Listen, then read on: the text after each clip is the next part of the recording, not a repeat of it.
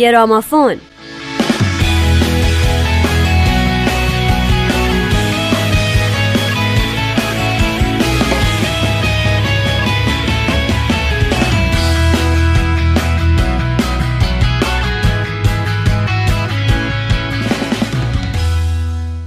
دوستان عزیز سلام. به گرامافون خوش اومدین. من نیوشارات هستم و امروز هم مثل همیشه با نوید توکلی به یکی از آهنگهایی می‌پردازیم که مفهومش صلح یا مسائل اجتماعیه. با ما باشید.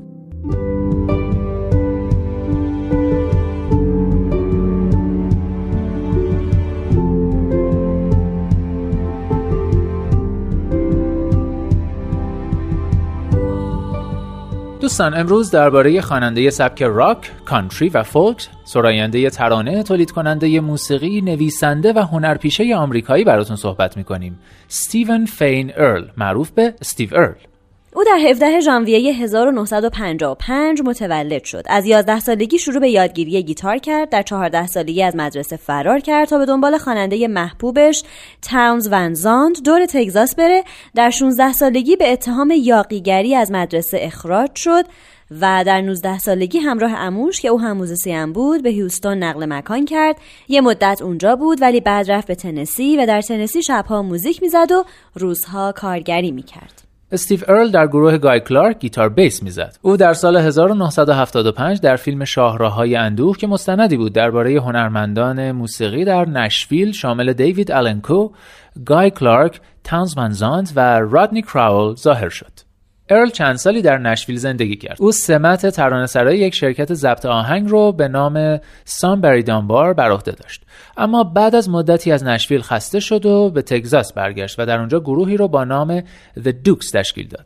در دهه 1980 ارل باز به نشویل برگشت و برای دو شرکت موسیقی به عنوان ترانه‌سرا مشغول به کار شد.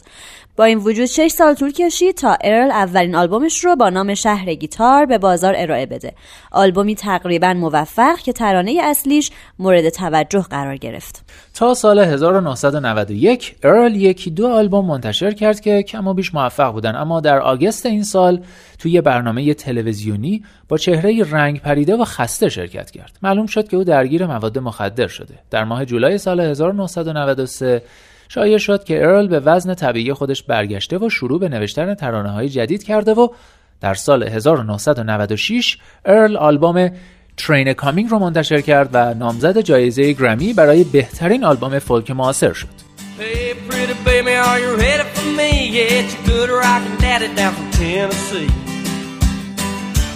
Just that off from San Antonio with a radio blasting in the bird dog on. There's a speed trap of my head, town. But no local yokel gonna shut me down. استیو در سال 1997 آلبوم ال کورازون رو منتشر کرد که منتقدان از این آلبوم به عنوان سنگ بنای بازگشت موفقیت آمیز ارل به موقعیت درخشان خودش یاد کردند. بعد در سال 1999 آلبوم کوهستان او با همکاری گروه دل مککوری به بازار اومد که فوق العاده موفق بود. آلبوم های بعدی او این موفقیت رو تکرار کرد و به خصوص اینکه استیو به مفاهیم احساسی مثل مخالفت با جنگ یا مخالفت با اعدام روی آورده بود. استیو در سال 2004 آلبومی تحت عنوان اکنون انقلاب آغاز می شود The Revolution Starts Now منتشر کرد که مجموعه ترانه های متأثر از جنگ عراق و سیاست های دولت آمریکا. این آلبوم برنده جایزه گرمی به عنوان بهترین آلبوم فولک عصر حاضر شد. در سال 2008 ارل تولید آلبوم جون باعث خواننده و ترانه نویس و اسطوره موسیقی فولک آمریکا رو تحت عنوان The Day After Tomorrow یا پس فردا بر عهده گرفت. قبل از این همکاری جون دو ترانه از آثار ارل رو با اسامی کریسمس در واشنگتن و اورشلیم اجرا کرده بود.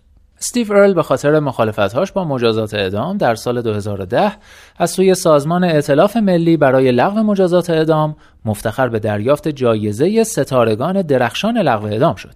در همین سال 2010 تا 2011 هم او در فصل اول و دوم سریال تریمی در نقش یک موزیسین با استعداد خیابونی ظاهر شد که به یکی از کاراکترهای سریال موسیقی درس میده. ارل مهارت خود را به عنوان یک شاعر و نویسنده داستان قبلا در سال 2000 و در فستیوال نیویورکر به نمایش گذاشته بود.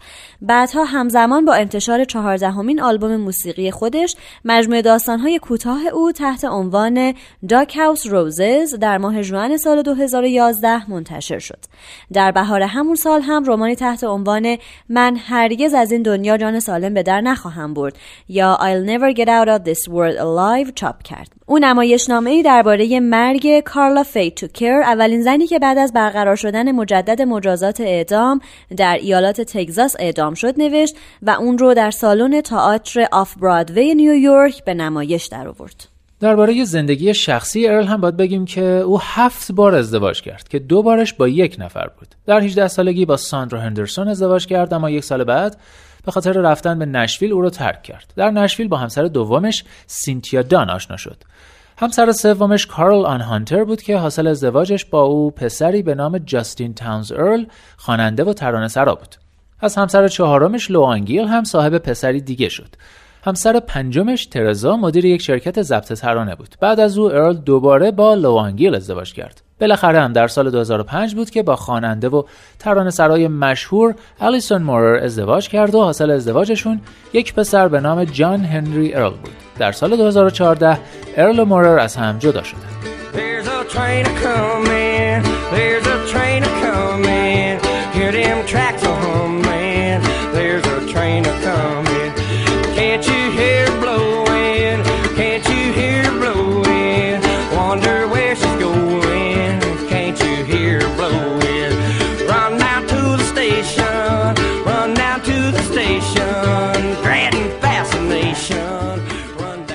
اما ترانه جنگ ثروتمندان یا ریچمنز وار رو ما برای پخش در برنامه امروز براتون انتخاب کردیم. این آهنگ سومین آهنگ از یازدهمین آلبوم استیو ارل آلبومی به نام اکنون انقلاب آغاز می شود که در سال 2004 منتشر شد. او به خاطر این آلبوم در سال 2005 جایزه گرمی رو دریافت کرد. این آلبوم رتبه 12 رو در بیلبورد برترین آلبوم های کانتری آمریکا رتبه 89 رو در بیلبورد 200 آلبوم برتر و رتبه 7 رو در بیلبورد آلبوم های مستقل آمریکا دریافت کرد.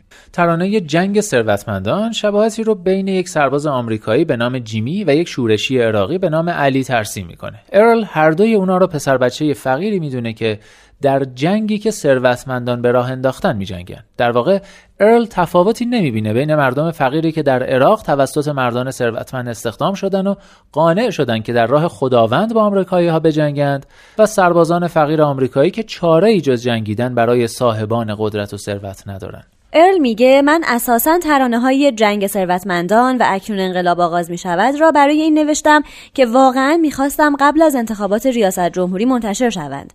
بنابراین ناچار بودم بقیه ترانه ها را نیز برای تکمیل کردن آلبوم خیلی سریع آماده کنم. البته توانستم کار را به موقع برسانم ولی امیدوارم چنین موقعیتی دیگر پیش نیاید.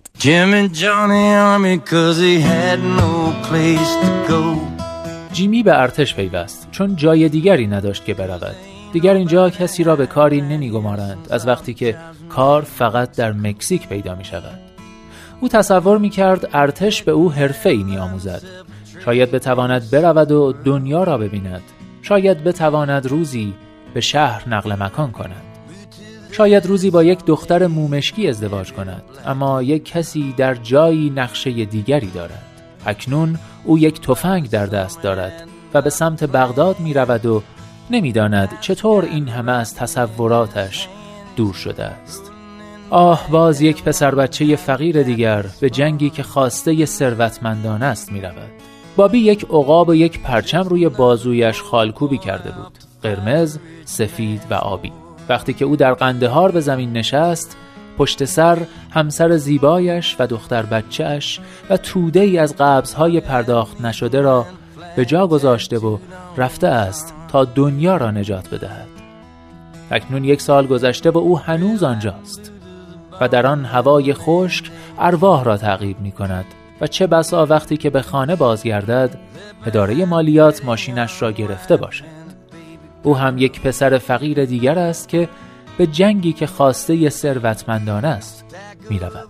کی یاد خواهیم گرفت کی چشمانمان را باز خواهیم کرد؟ کی برخواهیم خواست و به سهم خود به خود خواهیم گفت که ما آزاد هستیم. علی دومین پسر پدری بود که خود دومین پسر پدرش بود. بزرگ شده ی غزه بود. بطری و سنگ پرتاب می کرد به سمت تانک هایی که به سویش می آمدند کار دیگری نداشت. این کار درست مثل یک بازی کودکانه بود. چیزی مثل اینکه تمام عمرت را با ترس زندگی کنی خیلی سخت است. وقتی او را فرا خواندند فورا قبول کرد. خود را در کفن پیچید و به نماز ایستاد. مردی چاق در یک مرسدس بنز جدید او را سوار کرد و برد. باز یک پسر بچه فقیر دیگر به جنگی که خواسته ثروتمندان است می رود.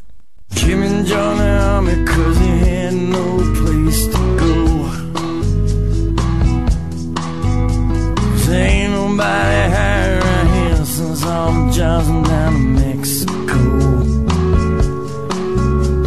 I Reckon they learned silver tree.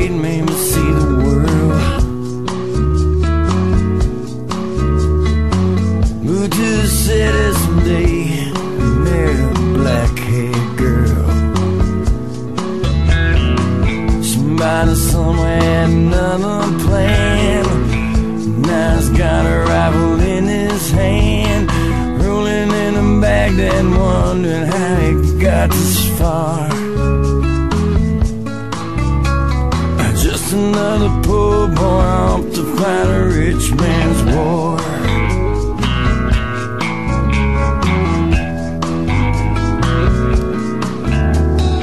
Bobby had an eagle and a flag tattooed on his arm. Red, white, and blue to the bone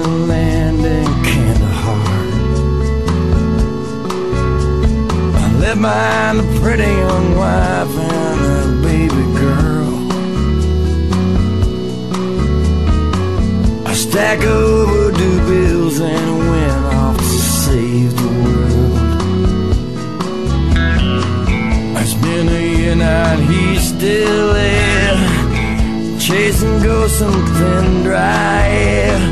Meanwhile, back at home, the finance company took his car.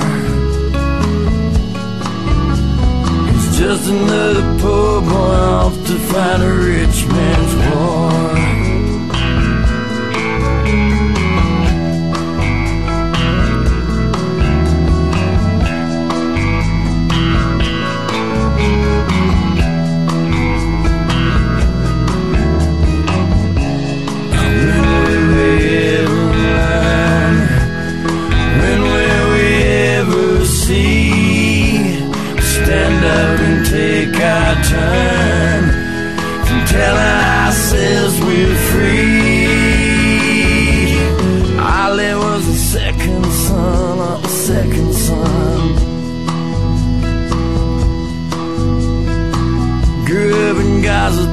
Bottles and rocks when the taxi comes. Ain't nothing else to do around here, it's just a game children play. Something about living in fear all your life makes your heart